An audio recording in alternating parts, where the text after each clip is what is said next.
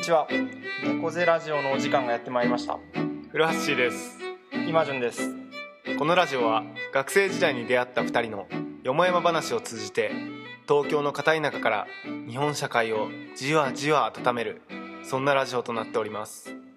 お楽しみください。猫背ラジオ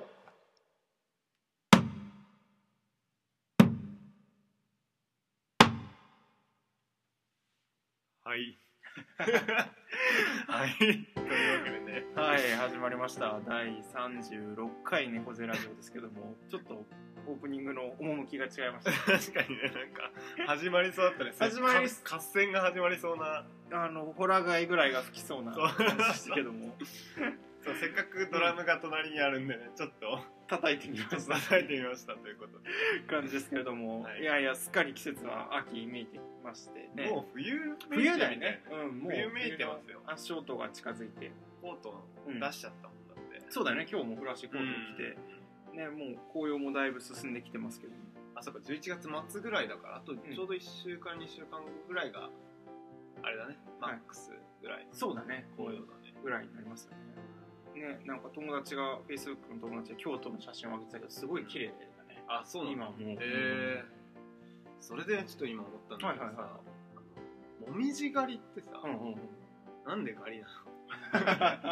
ずっと思ってんだけど。わかんないいよね。りんご狩りとか、はもう実際狩るわけ。潮干狩りもまだ取るからさ、うんうん。まだわかんない。けあれかね昔は取ってたのかな。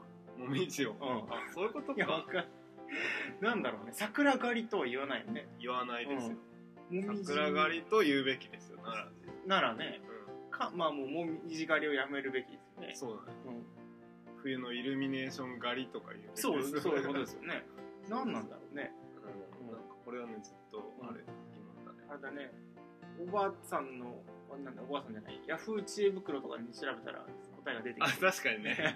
大体あそこにいるからね。大体答えがねいやねで最近そうね2人の共通のあの猫背ラジオ以外でもあの最近あ会いましてあの、うん。共通の知人が結婚をしたそうだね。その結婚式およびパーティーにうん。古橋僕が出たそうそう、うんでそのね、うん。あのパーティーがどんな感じだったかっていうとね、あの新郎の方がうん。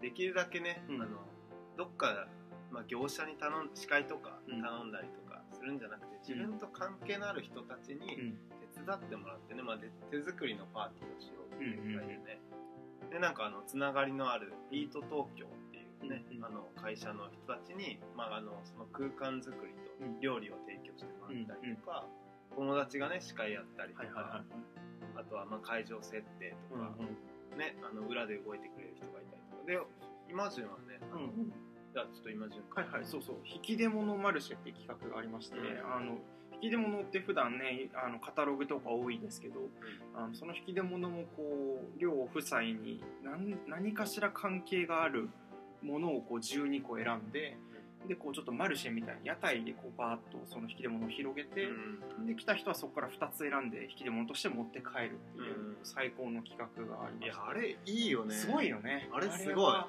小さな経済を回してるっていう感じもあるしね、いやあれやりたいと思やりたいよね普通に、うん、でも俺あの後リストアップしたの、あ12個ぐらい。12個うんうんうんうん。ももちろん今あのくるみとコーヒーのあ入れてるんだけど。あありがとうございますはいはいはいあでもいや12ギリギリないなみたいなうんうんうんうんでも10ぐらいはある10ぐらいあったあ気がするすごいね、うんうんうん、でも確かにそう考えてみると10もあるかあれだけどちょっとはありそうできそうなね、うん気配をしたりそう引き出物っぽいものって言われるとね、うんなんかまた絞られてきちゃうのか。もうんうん。今回。多分麻婆あ麻婆はいはいはい。でもあの二人だったらもっとたくさんある中でもなんか引き出物っぽいものを選んだのか選んだんだろうね。食べ物とか、まあ、ハンカチとかあったけど基本は日常で使うものだったそうだんだね。ねそうだね。でもこう昔の結婚式とかを考えるともともとはねそういうことだったのかもしれないとか思ったりね。なんかこうあ確かに、ね、島だったら塩か昆布魚かどれにしますか？みたいな,、うん。なんか、確かに。うん、どこどこのうちの何々だよ。そうそうそうそうそう。なんかそんなこうちょっと思いを寄せててすごいね、うん。素敵な時間でした確かにね、なんかあそこにねなんかあの野菜とかね果物とかが置いてあってもいい。いいわけだからね、うん。まあ生ものだから多分置かなかっただけだまあそうだね。うんうんうん。あり。ものによってはねあとじ開催時期によっては置けね。そうだよね。置けそうな感じがあったんで、いやねあれすごい良かったね。あれよかったね。もうあのマルシェだけじゃなくてやっぱり全体でさ、うんうん。ちっちゃなねまあ経済を回すじゃないけどそうそうそうそう知り合い顔の見える関係性でねうん。作っていった。であそこまでのクオリティができるってすごいよね。ねなかなかすごいよね、うん。まあ彼はやっぱり社会関係資本を蓄えてきた。そうだよね。そういう意味ではもうそれが如実にこういやそうだよ。一堂に会す資る本ですよあれは。ね。うん。二人のあそうあごめん二人いやいやいや。二人の資本ですよ、確かに。いやそうだねそういう意味ではうん。すごい、いやすごいよね。どんだけ大変だったんだろうね。準備とかね。うん。場所はねなんかあの、うん。なんだなんて北区の滝野川会館っていうまあ区のホールあそうだね。区のホールうんうんね区のホールってもっと味気ない感じうんなんかすごい照明とかがすごかったよね。そうそうそう、で真ん中にそのさっき言ったイート東京ってと会社がねドカーンとなんか木のオブジェ、うん。オブジェと木かあれ。そう木だった。生の。あれ会場全部終わった後あの残って見たんだけど、あのもう本当に普通のホールだってびっくりしたわ。あそうなんだ、うん。うんへそうそうそう。ーね。そんな話とあとちょっとねこれとテンションの差がこう結構ある感じですけどうん。最近さっきちょっと始める前に話してた雑談してたんですけどうん。最近僕も古橋も仕事でちょっとこう怒っているそうだね。まああの堀田はねイマージュンがツイッターあはいではいはいはい。ななんてつぶやいてたんだっけ？えっとねなんかいくつか多分連続でツイートしたんだけど、うん。なんかこうその場でこうなんか楽しい会話をしてるっていうのは確かに楽しいのかもしれないけど、もっと大きな視点とか長い時間で見た時にそれは本当にあそう。幸せなのかどうかは分かんないみたいな。でそれをこうその場楽しくするっていうよりもなんかもっとちょこう違ううん。接し方の方が本当は優しいんじゃないかみたいな。だから最近なんかこう優しさとは何かっていうことについて。しさっていうテーマだったんだ。そうだね。なんか何がまあでも優しさってもまあ結構言葉厳密なあれじゃなくて結構曖昧な使い方をしちゃってるんだけど、相手のためを持った時の行動は何がいいのかそうそうそうそうそう。分解するとそういう感じ、うん。ちょっと優しさっていうのはなんかその場で速攻的に使っちゃったんだけど、うんそうそうそう。なんかねこうなんかいや仕事とかがこううまくいかない時とかになんかこう「いやごめんなさいごめんなさい」みたいなことをまあうん。言う人がまあ言ってさうん。なんかこう「いやすいません次はやりますやります」みたいな「いやこれできてなかったですすいませんすいません」みたいな。そんな人そうそう。でなんかまあまあその場はまあそれでいいかいいかみたいな感じになるんだけど、まあ、そこでこうなんかこうでなんかこうその場を楽しくなるし、うん。まあ、コミュニケーションの取り方としては成立してると思うんだけど、うん。でもそれってこう結局同じところをずっとこうぐるぐる回ってるような感覚が僕なんかからするとあって、うん。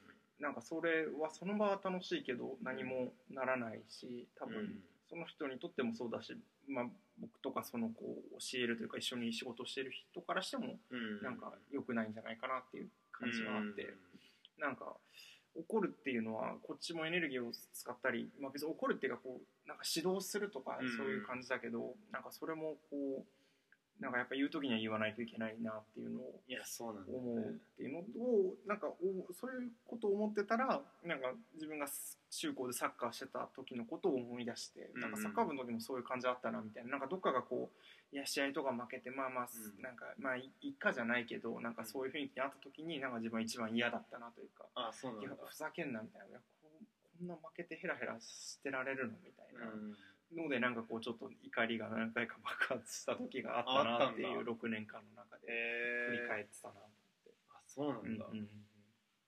そういう意味では俺は初めての経験なんだ。あそうなんだ。なんかもう今までの中いやまあなんか中古テテニスやってたけどさうんなんか割と個人スポーツそうやっぱ個人スポーツうんうんうん。だし、うん。まあなんかまあ俺が一体感なかっただけかもしれないけど 俺が勝てばやっぱああそうだよね。りいいいいし、うんうんうん。嬉しかったし、うん俺が負けたらやっぱり悔しいっていう、自分の話だったからさ。うん。で人に何かを教えるっていう経験も今までなくてさ、はいはいはいはいそうそう。で今まあ改めてねなんかあのそうそうもうし下の若い俺より下が入ってこないからさ、うんうんうん。基本的に基本もうそれはないんだ。そう入ってこなくて。で基本新しく、うん。ばあの違う部署から移動してきた上の人たちに俺が教えるみたいな、なんかうんそういう構図になってんだけど、はいはい。そうそうそう。なんか、ね転職してきた人は。あそうそうそう、うん。転職してきた人が、うん。なんかあのイマジンとさっきのにも似てるけどさ、なんかあの俺がおし、ね、教えていることに対して、うんなんか多分今までの経験と知識とつなぎ合わせて、うん多分分かった気になる、はいその場では。すその場ですぐぐに「あああれですね」みたいな「うんああ分かります分かります」みたいそれは本当に分かった気になってるって感じなのかな。適当にそれを分かってないけどごまかすっていうよりも。なそれがねどっちか分かんない。分かんないな分かんない。うんうん。でも俺はなんかごまかしてるようには見ちょっと見受けられるから。なるほど、で結果、うん。その教えたことをいざ本番で試さなきゃいけないってなった時に、はいはいはい。結局焦ってすげえまた質問してくるみたいな そうそうそう。でまあやっぱ俺も俺でさ、うんなんかあの限られた時間の中で仕事をしてるわけだからさ、ね。うんうん。なんかなんていうのかな別に俺に聞いて俺が教えるってことして全然いいんだけど、うん。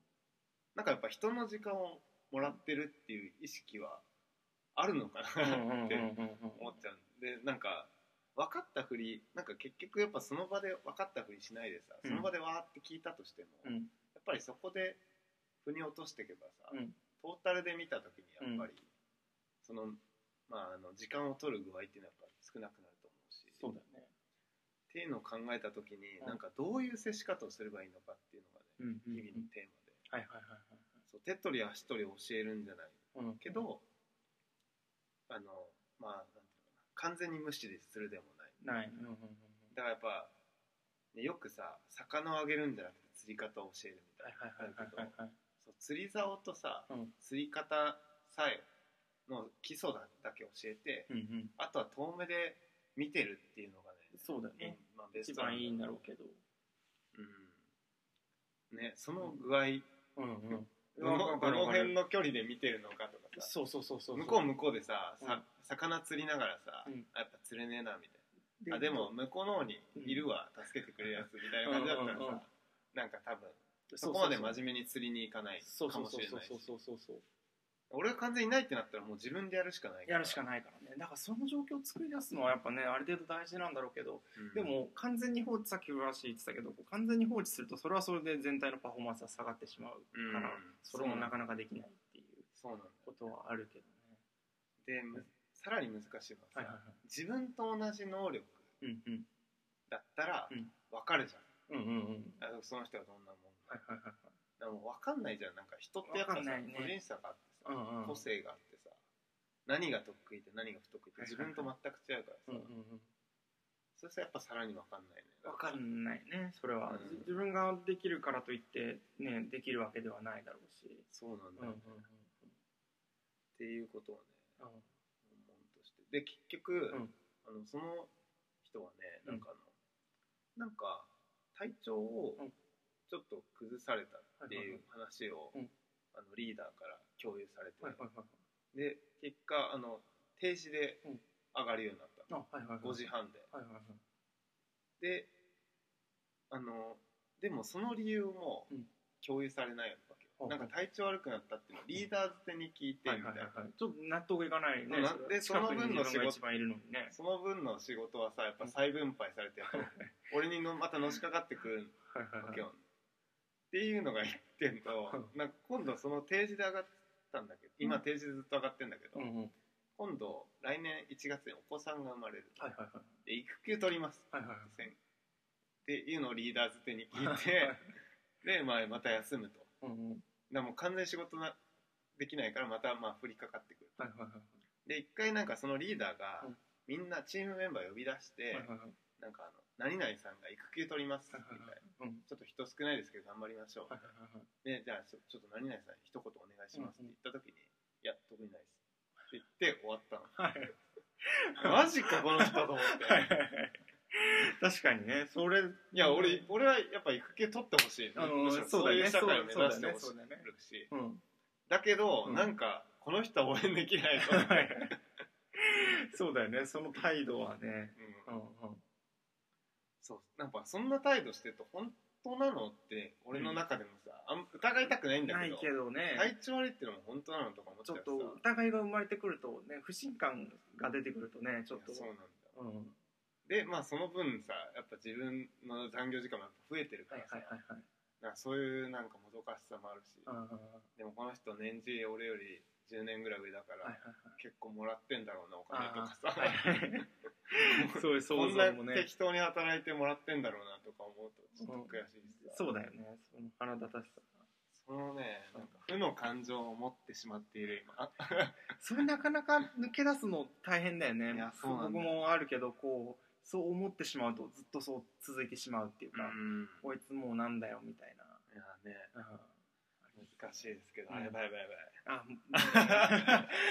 あ 熱くなってしまうと熱くなってからね。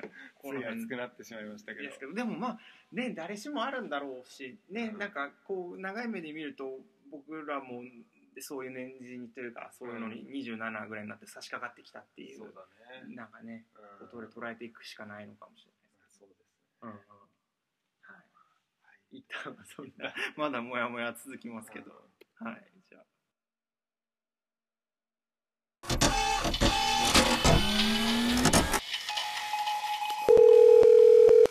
僕らの僕らの秘密会議。はい、えー続いてのコーナーは、はい。僕らの秘密会議。はい。バタバタまだまだということでこのコーナー片田舎から猫背な2人がこそこそ話す話題をリスナーの皆様に登聴していただいているという体でお送りするテーマトークです。猫背な2人にこそこそ話してほしいテーマも募集中です。はい。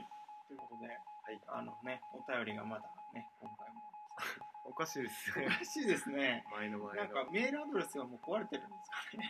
うんなんかねねえどういうことなんだろうねこれは。ちょっとこの今日現実を受け入れられない感がありますけど、でも現実を受け入れたくないからチェックはしない、どっかの届いたら言い訳が聞かない聞かなくなりますからね。まあいやということでまた今回も自分たち発信なんですけども、はい。今回のテーマは、えー僕らと社会学」というテーマでちょっとはい。やってみたいなと思ってまして、はい。で、まあ、きっかけはまあねどっちもお互いあの僕もフラッシーも同じ大学の同じ社会学部という学部を卒業しているんですけどもで、まあ、そういう背景があって、まあ、今それぞれ仕事をしていたり、まあ、別に仕事以外のこともそうですけど、まあ、うん。人生を生きていて。で最近あのある一つの新書に出会いましてそれが、えーこれがあれですね。公文写真書から出ている「古市くん社会学を学び直しなさい」っていうタイトルの新書なんですけどもあのご存知の方もいると思いますけど古市憲俊さんという僕らの4つ上ですね。の、まあ、結構有名な古市さんっていう、まあ、この人も面白いですね。あのまだあの博士課程を取ってないんですよ、うん。さっき見たけど。そうそう修士なんですけどでももうメディアからはいわゆる鍵こ鍵かこ付きの社会学者として、うん。あの扱われて登場してるわけなんですけど、うん。まあ、その古市さんが改めて日本を代表する12人の社会学者の人にこう社会学って何なんですかっていうような問いを投げかけていって、まあ、自分がこうそのもう一回こう社会学とは何なのかっていうこう学びを経ていく過程を、まあ、こう一つの新章にしたっていうような本なんですけど、うん。まあ、これを読むにつけなんかやっぱり僕もあやっぱり社会学を学んあの全然ちゃんとは学んでないですけど、うんうん。やっぱり社会学っていうこう枠の中でとらわれてる自分っていうのをなんとなくこれを読み返してあ読んでみて感じたし多分古橋も同じような感覚あるんじゃないかなっていうことがあって、でまあ僕らのバックグラウンドの共通のいくつかある中の一つは多分間違いなく社会学っていうのはあるだろうなと思ってちょっと一回うんこう開いて話してみたいというふうな思いがあり、うん僕らと社会学っていうテーマにしてみたっていうところなんですけど、ちょっと入り口から入り口をどうしようかなと思ったんですけど一つあのいいかなと思ったのはあの、まあ、よく会話とかでね「あのフラッシュさんは、ね、が大学では何を学んだんですか?」とか大学部は何学部なんですか?」って言った時にあ「社会学部です」って言った時にうん「社会学部ってどういう学部なんですか?」って言われた時にうん。どういうふうな説明をしてるのかなっていうのをちょっと聞いてみたくて。もはやうん。今聞かれないけど聞かれない。あんま聞かれないそうそうそう。うん。むしろ大学生の時さうん。あのあ大学学外ではいはいはい。なんか活動してることの方が多かったからその時にさあ社会学部ってどんな学部ですかはいでもその時はうん。あのうんなんかめなんかちゃんと説明しなんかうん。しても伝わらないだろうって諦めもあったのかもしれないんだけどうん。面倒くさいからうん。あのうちの学大学ってさはいはい。法学部経済学うん。部小学部社会学部あるじゃん。うん。あの文系の学問で、うん。法経済書を抜いた全てですおおすごい。一緒ですね。あ一緒？僕も同じですよ。あのそうそうそうそう。あ一緒？あこれやっぱじゃあみんな使ってたのか、ね、使ってんのがね。社会、そうね。そうそうそうそうそういう感じですね。そう、うんうん。な文学部もそうその入ってるしね心理学とかね。心理学。言語学。言語学社会科学文化人類学、とかそうそうそうそうそう。そうそそうだよね。だからあとなんか一個補足するときに言ってたのは、いわゆるこう社会学ってあのこうソシオロジー的なものじゃなくて、まあ、ソーシャルサイエンスの中でう、うん。経済法小学以外みたいな感じで説明してああそるなんかこねがっつりこう社会学だとやっぱ想像する人も多分いるだろうからあそうだね。ではないんですみたいな、うんうんうん、なるほどその他その他大勢みたいな、うん。うん感じで言ってたんだけどで面白かったのはこの本の12人の対談で一番最初があの小熊英二さんって今 SFC で教授をやってる。あ SFC の今 SFC にいるんじゃないかな多分あのすごい分厚い本を初期にずっと書いててるよね。そうそうそう方なんですけどその人の説明も同じようなことを結構言っていてうんうん。えっ、とねどこでしたっけね。そう社会学を説明するときにもともとはこう社会全体をあの説明するような学問として存在したあのうん19世紀にコントオーギュスト・コントの時はそうだったんだけども、まあ、だんだんだんだんそうじゃなくなってきて実際には社会学は残余残余項目の学問になっていったと思うんですって言っててで古市君が残余項目っていうのは何ですか？って聞いてて政治学や法学経済学などの対象にならない部分を扱う学問ということです。うん。っていうあっさり言ってるんだけど。うん。いやなんか意外とその説明だから間違ってないというか。残余項目ってすごいね。よくそんな言葉出てくる。すごいよね。やっぱ言葉遣いがねこれ面白いですね。それぞれなんかこう学者さんだなっていう感じの人もいれば、ちょっとこう噛み砕いてる上野千鶴子さんなんかはその使い分けがすごいうまいというかこれは多分新書っていうことをあの理解した上で書いてるっていう感じがありましたけど残余項目のうん学問といううん。ことらしいですけどね。えーじゃあさイマジンの中でさ、はいはい。あのその社会学っていうものがさ、うんうんあの今の自分に影響をやっぱ与えてるなって思ううん。うんってさっき言ったよ、それってどどんな部分？えっ、とね、人、えっ、とね、なんて言うんだろう、いくつかあるんだけど、ん。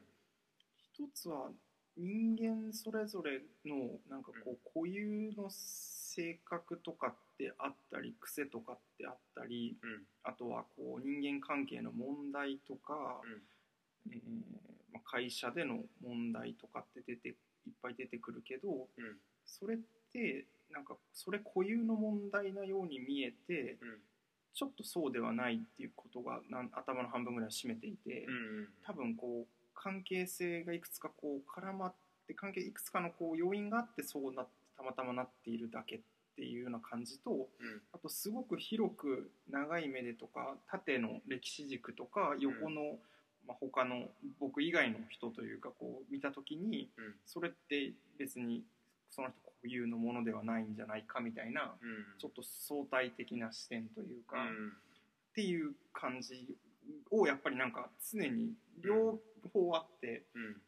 一方でやっぱり自分もその中にいる当事者でもあるので、うん。こう固有のものっていうふうに思ってる自分もいるけど、うん。そうじゃないこう関係性からそれはただ一つなんかできるだけみたいな、まあ、こう見方もうん常になんか同居してる感じがあって、それを他人と比べた時にやっぱそれはちょっと強いだろうなっていううん。気がしてたり、うん。あと社会でなんかこういわゆるいろんなこう現象がある現象が出てきたりニュースとかあるけど、うん。それが出てきた時にそれもなんか固有の問題だと思わずに、うん。それはちょっとさっきの例から言うと自分から離れたニュースとかいうことが、うん。例えばなんかじこういう事件がありましたとかいう時も、なんかそれってこう広く捉えてみるとどういうことなんだろうみたいな見方をしたくなるなるほどねなるほどね。のを見た時にそういう自分と出会った時にああやっぱりなんか社会学うん的だなっていうふうに思ううあ感じかな。あなるほどね。うん。フラッシュはなんかあったりする？えーうんなんか今のも似てるんだけどうん。やっぱねあの僕はゼミでブルデューを勉強そうですよね。ブルデューを もうザですよね。なんかやっぱ環境が人を作るっていうのはねやっぱりそうそういう学問あそういう勉強だったからさ、うんうん。なんかあのハビツスと呼ばれてましたけどその人の、まあ、簡単に言うと習慣というかさ、うんうん。今までその人はどんな環境でうん。どういう人間関係でうん。どうどのように育てられてきたかによって、うん。その人が、まあ、あの日々あるさ無数の分岐点ってあるわけよ。選択の分岐点、もうその選ぶ選択肢っていうのはもうほぼ制約されてくるというか大体決まってきて決められてるっていう考え方だからその人固有のっていううんのっていうのがなんか割合的には俺の中でい1ぐらいの気がしてて。もうそれぐらいなんだ。うんね、なんか9ぐらいはうん。なんか結構その環境によるはいはいはい。要因っていうのが結構強いのかなっていううん。感じで捉えてる。かな。ねなんうんあのあごめんなんか話しそうだけどなんかそういうふうに言うとなんかこうねなんか冷静なんだねとかなんかこう、なんか冷たい人だねとか,、うん。なんか客観的だねとかいうことたまに言う人がいるんだけど。いやなんかさっきの優しさとの,、うん。あの話ともちょっと通じると思うんだけど、うん。いやいやそうじゃないでしょって思うんだけど、うん。なんかそれこそなんかこういや感情的になってこう寄り添っなんかこういい一見こう寄り添ったりしてるように見えて、なんかそれは本当の優しさじゃなくてね。なんかこう、ね、まさにレヴィストロースっていう学者がいるんだけど、その人がこう、まあ、構造主義っていうこう、うん。かなり分析的にこう、う数学的なものを援用してこう、うん。あのある部族の人たちのこう婚姻関係とかを分析してうん。実はあのこう感情的にいろいろやってるように見えて、うん。もう本当に規則に従ってそういうふうにやってるんだみたいなのを分析してるんだけど、うん。それもなんかこう冷静と冷静とかこうすごい数学的論理的に見えてでもじゃあ実際広く見た時になんか何を説明しようとしてるのかっていうとうんうん。こう西洋のこう自意識というかうん。こう未開な人たちみたいなこう自分たちは進んでいてこう未開な人たちは未開な人みたいなこういううん。なんていうんだろう見方に対していやうん。そうじゃなくて別にど優劣みたいなのなくてうん。どの世界でもそういうふうに決められてるんだみたいなことを提示したことによってうん。なんかそういう西洋的な自己中心的な考えを否定する優しさみたいなのが目的が大きくはうん。あったっていうなんか方法論的にはこううん。分析的だしうん。ちょっと冷たい感じがするけどうんうん。広く見るとすごいあったかいじゃないかっていう気がしてて。だからなんか僕そういう社会学的な見方ってそういうなんか客観的だねとか言われるけど、うん。いやでもそれってやすなんか優しいですよっていうふうに反論したくなるってうん。いう気が。まあ、そうだよね、うん。なんかうん。まあ学問どれもそうかもしれないけどやっぱ主観をなんか結構、なんていうのかな。排除排除してるというよりはなんか視点なんか見る位置をいろいろ変えうんうん。社会学ってやっぱいろんな切り口があってさ、いろんな切り口で社会を切った時にどういうふうに見えるのかっていう、うんうんうんなんかその切り口をいろいろ学べる学問だなとあ思う。あうんうんうんうんうん。そうだね。うん。確かに。それ一つに固定しないもんね。そうそうそうそう。うんうんうん。だから、うん。うんそうだね。確かにっていうのとあとなんか影響を受けてるなって思うのは、なはいはいはい。なんかやっぱ例外のことを常に考える、おうおうおうおうおうおう。なんかあの、うん。なんか俺なんかすごいや嫌なさ、はいはい。言い回しはさ、はいはい。男ってみたいあな。あそういうね。そうそうそう。ここれもうずっと嫌なんだけど。はいはいはい。男はこうじゃん。はいはいはい。やっぱ女ってこうじゃん。はいはいはい。物言い。女子力とか。あそうそうそうそう もうなんか、うん。あとはなんかこれがなんかもう大人なんだからとかさ。ああそうね。これぐらいの年代の人はもうこういう常識はあるよみたいな紋切り型のこそうい紋切り型のうんうんうん。言説というかこそうなんかそのなんていうのかなそれ俺は社会分かってるぜみたいな体で喋ってるけど、ううん。そのそれで取り漏れてる例外の人たちのことをこの人はあなんかねあうんどう思ってるんだろうって思う。うんわかるわかる。なんかはそういう物言いをすることで例例外の人はやっぱちょっとさ疎外感を与える言い方なわけじゃん、うん。そこにその人たちがいないにしても。うん。そう。そやっぱ言葉がさ、ううん。やっぱその社会を作るってところがあるから、うん。なんかねそういう言い方をする、うん、なんかね。かる。それはなんかうん。あなたの前提ではそういうことですよねって言いたくなるっていうかなんか。でも違う前提もありますよねうんみたいな。そうそうそうそう。あとなんか一過度に一般化するあの話とかもあんまり好きじゃない。それはなんか社会学と結びついてるのかどうかわかんないけど、うん。なんかこうみんなそう思ってるよみたいなことなんか 言う人とかいるけどさなんかこうこうするべきとかなんかこうじゃないですかみたいな。うん。これってこういうことじゃないですかみたいな。ちょっと待ってくださいみたいな。でうん。それはこういうことじゃないですかっていうのはなんか社会一般が言ってるんですか？みたいな。それは証拠はどういうことなんですか？みたいな。あなたがうん。で主語は一人称なんじゃないですか？みたいなのはうん。なんか、まあ、直接言うといやらしい人になるから心の中で大体思って終わるんだけどなんか敏感になりますね。俺お母さんが結構そういう人なんだあだからずっと衝突してきたあ来た反抗期じゃないけどはいはいはいはい。今やもはや。うんうん。でいまだにやっぱりそういうのがいるんですなってやっぱりそういう言い方をされると。そう一般的には普通は普通はこうだよ。とかはいうなんかふ普通って何みたいな。ああね。そうそうそういう意味ではフラッシュのがいいね。例外を気になる。常に例外が気になるっていうのはありますね、うん。確かにそれはやっぱり社会学学んできたからなんだろうさっきちょっとフラッシーが言ってた言葉がいいなと思ったのがあってこの収録前に。ただここで一つなんか気になっているのはなんかいや社会学部に入る前から僕らはもしかしたらそういう素質があって社会学部に入ったどっの鶏が先か卵が先かみたいな、それってなんかどう思います、なんかね、うん。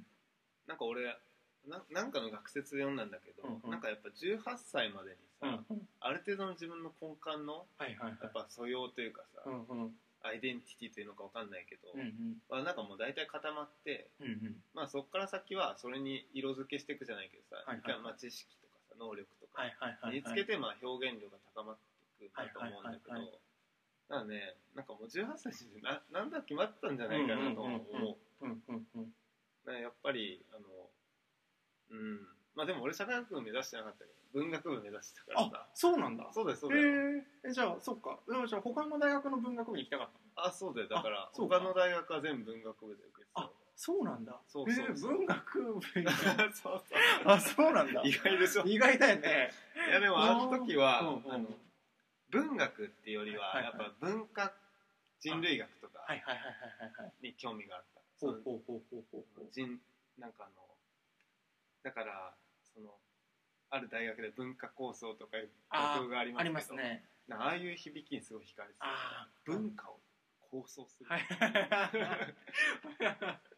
ありますよね。2つぐらいありますよねそれありますよね。うんうんうん。うん、なんかね、うんだ文学自体例えば英文学とかあそういうのは興味なかった。はいはいはいはい。うん、なるほどね。そうだね、うんで結局ねおあの大学には文学部がなかったからそうだよね。社会学部うんでも全く迷わなかった。ねだから法経済書と。そうだよね。うん。あなんかあそういう学もあんだみたいな。みたいな。それぐらいの勢いだ感じだよね。うん。僕もあのそうですよ。法でもないだろうな。経済でもないだろうな。小学部でもないだろうな。じゃあ社会学かみたいな。やっぱりだからこの奥間さんが言ってたのはあるのかも、あるのかもね。消去法の。消去法の。でやっぱこう決めきれないいろんな選択肢があって決めきれないとか決めを作らないみたいな人がもしかしたら多いのかもしれない、なるほどね。なんか確かにそういう素養はもしかしたらもう入る前からあったのかもしえでも今順はさ、れない、ねなんでうん。法じゃない経済じゃない商じゃないってなっうん、まあなんかこう法みたいなこう理論的なイメージがあって、うん。こう一つの体系があってみたいなそういうのにあんまり興味がなくて、た、うん。なんかそういううじゃうじゃした理解できないものとかのがやっぱり昔から好きだったというか、そういう整理するとかあんまり嫌いというか自分が得意じゃなかったので、そういうのは違うかなと思って、であの経済もこうまあいくつかのこう理論があってそれを組み立ててなんか分析していくみたいなイメージがあったし、お金をこうどうしていくかみたいなのもあんま興味がなかったし、で商業は若干興味もあったんだけどあったんだ経営についてみたいなのって興味があったけどでも別になんか経営者になるわけでもないしなみたいな、それよりはこうなんか有象無象の何でもありみたいな方が楽しそうと思ってうん。社会学にしたっていう俺もそうだわ、うんそういう人が多いのかな。多いのかもね。うん。それは今でも全然変わってないしなんか分析できないものこそ楽しいというか、うん。うん。で今順もそう18歳18歳っていうか入学までには、うん。もうある程度それがああったんだろうね。なんかこう決定的に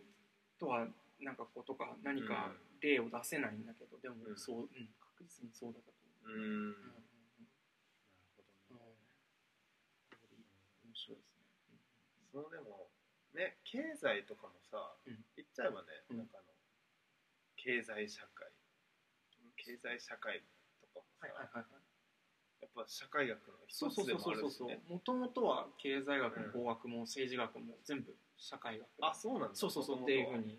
で経済学なんていうのは社会学の女王っていう言い方をされてた。あそうなんだ。そうそうそうそうそうへえそれがまあより専門的になっていって今ではこう、まあ、分かれているかのように見えるっていううんそうそうそうあと面白かったあのいくつかこの面白いなと思ったところがあったんですけど1個だけ紹介するとなんかこの本で2人か3人ぐらいが「社会学者って何ですか?」って古市君の問いに対して「いやなんかシャーマンです」って言ってて。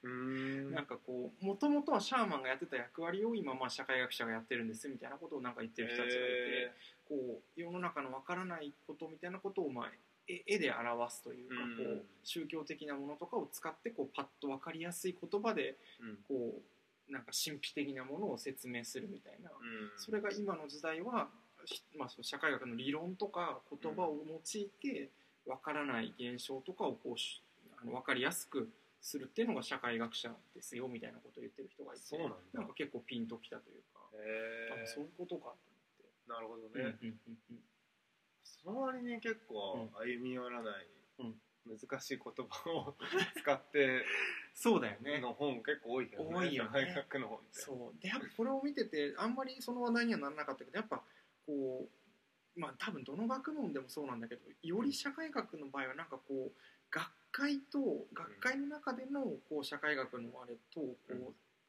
市政の中でのがちょっと乖離があるかなっていう感じがして。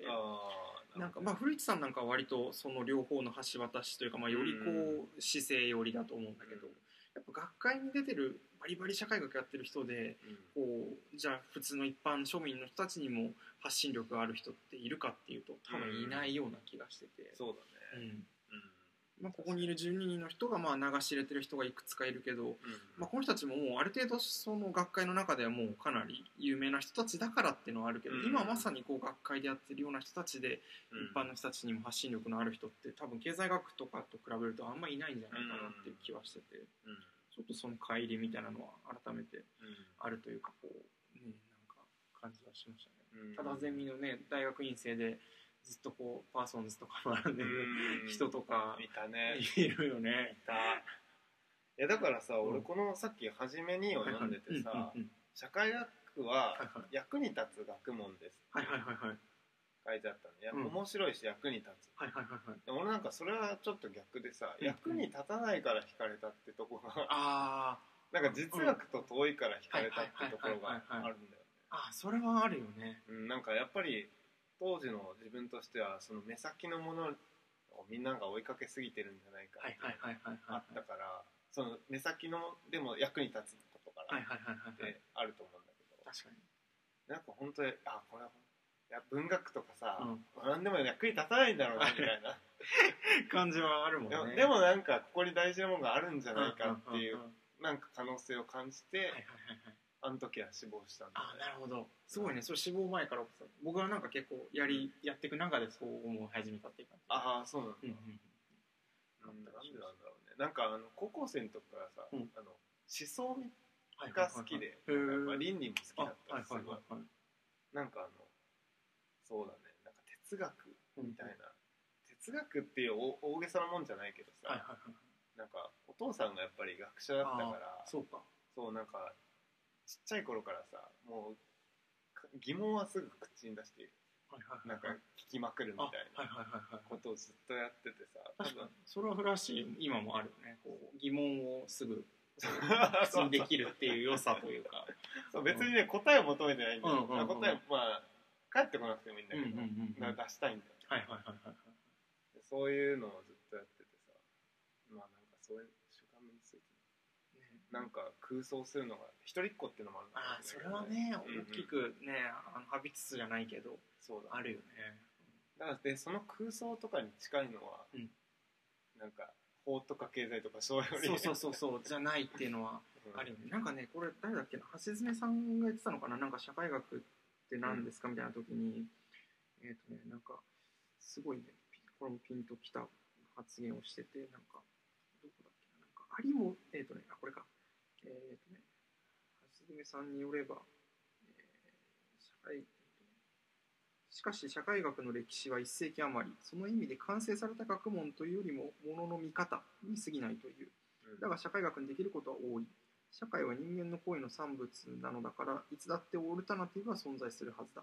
橋爪さんによれば社会が別なようでもあり得るということを最も信じやすいのが社会学者であるというこれがねちょっとピンときたというかなる常に別というかこうこう想像しているというか、ほどね現実をこう受け入れるっていうよりもこう別の社会を想像するっていううん。なんかこの辺はちょっとこうそうかそうかっていう感じで響いたんですけどね。うんうん。やっぱ社会学の影響受けてんだな。ねなんかよりもともとそうだったのはよりこうなんかねすすごい真剣に勉強してきたわけではないけどやっぱり。全然そんな感じじゃないのね。あーそうそうそう。やっぱり友人からの影響でかいのかあーね。やっぱりどうしてもね学部で集まったりするもんね。そうそうそうう。んそなんやかんや。ううん。ね、僕らがやってたその震災の時の「心起こす」っていう団体もね一、人を除いてみんな社会学部みたい そう。な感じがありましたしね。うん。面白かったね。面白いですいうような感じで時間になってまいりましたけど。うんなかなかいいいいいい感じが、ねまあ本当皆さんのねどうか聞きたい 曖昧な感じになりましたけど。そうだね。ね、社会学部の人の友達もどう考えてるのか聞きたいしそれ以外の、僕はなぜその学部を選んだのか聞きたいですねやっぱり。あああああその自分の大学の。確かに、まあなんとなくって人がほとんどかもしれないんだけどね、だけど今みたいにこそう。うちょっと言語化をしていくと実はそのもうあもとるよもと邦画があったみたいな。絶対ある。だって俺ら経済学部をさシャットダウンしてんだもそうそうそうそうそう。んでもシャットダウンしない理由があるわけじゃん。うんうんうん。経済学部の人は。そうそうそうそう。工学部の人もそうそうそう。その原体験は必ずあるはず絶対あるよね。ないなんてことはないですよね。選択ね。してるわけです親に強制されたわけじゃないんだから、ね。うん。必ずあるはず何でもいい就活に有利だと思ったとかなんかそういうね、うん。理由でも全然、ね。うん、じゃあなんで就活で有利と思ったのか。ねそそういうのみんな嫌がりそうだね。もういいよみたいな感じになりそうですけど、確かに。ちょっとでも根気強く聞いてみたい聞いてみはい。エコゼラジオ。はい、えー続きましては、えー僕らの歌ですけども、えーこのコーナーではリスナーの皆様から寄せられた好きな詩歌詞名言を今順か古橋氏が心を込めて朗読します。普段あまり披露することのない自分の大きな自分の大好きな言葉をぜひこのラジオで聞かせてください。ということで、えーね、これも毎回募集していますけれども、はい。まあねなぜかわかんないですけど今回もなかった。ということででね、まあ、最近はこのコーナーに関してはもう結構自作のね詩をちょっと読んでいこうということで新たにホームページ上では僕らの詩編というページを作ってですね、はいえー僕らの書いた詩をアップしているわけなんですけども、でもねこれも引き続きあの自作の詩も募集していますので、はい。送っていただけたらと思いますが今回は古橋がはい。作ってくれた詩があるのでちょっとそれを朗読してもらいたいと思います。はい。金の時。金のまどろみの中を漂いながら私はそれをつかもうとする。金の頬に触れるようにそっと優しく私はそれをつかもうとする。金のせせらぎを聞く時の穏やかな気持ちで私はそれをつかもうとする。揺らめくそれに両の手を伸ばしゆっくりとつかみ込む。捕らえた。そう思った瞬間指と指の間からそれはスルスルとすり抜けどこかに消えていってしまう。捉えきれなかった切なさより手に入らなかった悲しさより指からすり抜けていく。それの美しさに見惚れながら私はある不思議な感覚を抱いている。ああ前にもこんなことがあった。捉えきれないと知りながら目いっぱい手を伸ばすこと。自分のものにならないと気づきながら繰り返しつかもうとすること。終わりはない。私がそれをつかむまで。終わりはない。私がそれに包まれるまで。私はずっとその時を待っている。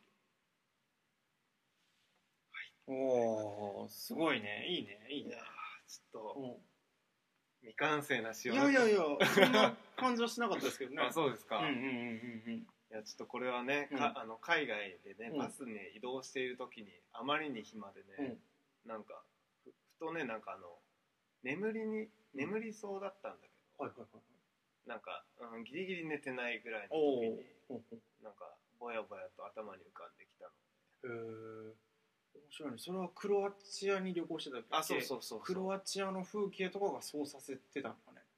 いや多分そんなことはないと思う。多分あの何も制約のないというかプレッシャーのない状況で、うん。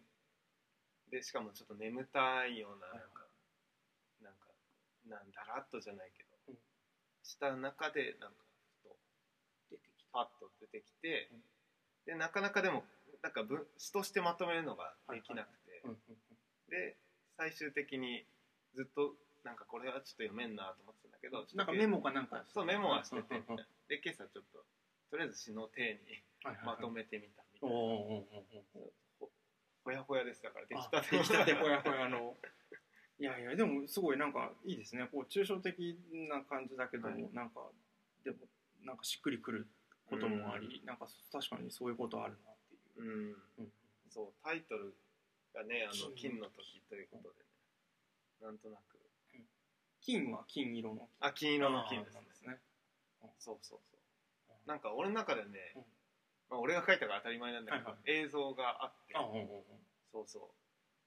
そうその映像をうん。言語化したっていう、ああなるほどでもなんかやっぱり言語として、まあ、まだ表あの映像を表現しきれてないなっていうのがあってうんちょっともどかしさがあるんですけど。なるほど。そこのものがあちょっとまずはというかまずは。まずいやいやいや。ねこういう形で。まずはね外に出してみるってこと外がに出してみる大事なのでということで。はありがとうございます。ありがとうございます。猫背ラジオ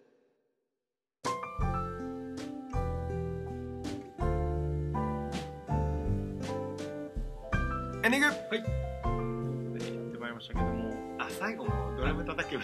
あ終わる時にみたい。なあ終わる時にやります。やりますか。というわけではいはいはい。36回やってきましたけどね。はい、はい、いやでもね今話しましたけどやっぱり自作の詩は別にそのなんか自分たちを隔たえるっていうわけじゃなくていいですね。こうなんかそうですね。自分で作ったものっていう。う、ん。まあ自分から出たものだからね。人からは絶対出ないといううんうんうん。それがいいいいのか悪いのか置いといて、置いといてね。そうでなんかこのさっきの紹介した古市さんの本の最後の後書きにも書いてあったんだけど、まあ、確かに古市さんなんか社会学者って名乗っててまあいろいろ批判されるとうん。お前は別に博士も取ってないのにな社会学名乗るなみたいな確かにその批判をもっともだけどもでもこうなんかその業界にこう真似をする人とかなんかこうエスエセというか、まあ、こうやってる人がいるっていう業界こそやっぱりその面白いものなんじゃないかみたいなことを言っててだから社会学もそうである、まあ、にわかを許さない業界っていうのは多分滅びていくから社会学もまあこうにわかみたいな人たちが増えていくっていうのは面白いんじゃないか。社会学はそうでありたい。そうであったらいいそうなそうなったらいいなみたいなことがあって僕は今の聞きながらね猫背ラジうんうんうん。そうそうそう。そうそうそう。オだから僕なん僕らなんか有線に載せてないし電波に。うんうん。でもラジオと名乗って自分たちをパーソナリティと言ってる言ってる。にわか感にわかがでも批判を受けてないっていそうだね。そうだね。だからある意味批判を受けてすごいんだよいやいや強いよね。そう。批判を受けるほど影響力持ってるうんうん僕らもまずは批判される。まずはそこからですよね。ので誰か批判していやくださ いいやでもそそういうことだよね僕なんかにわかのね最多最たるものですけどいいいい背中を押してもらいましたね。そうそうそうそう最後で皆さん。もそのにわかの一員としてぜひ投稿をねそうしてくださにわかラジオをねかかりさんいそうですね活躍していたいただいてねっていう締めでいいのかわかんないですけども、はい。お時間になってまいりましたので。引き続き、はい。お便りお待ちしてまお待ちすします。ということで、えーここまで第36回猫背ラジオをお送りしてきたのはラッシーと今順でした。また来月。バイバーイ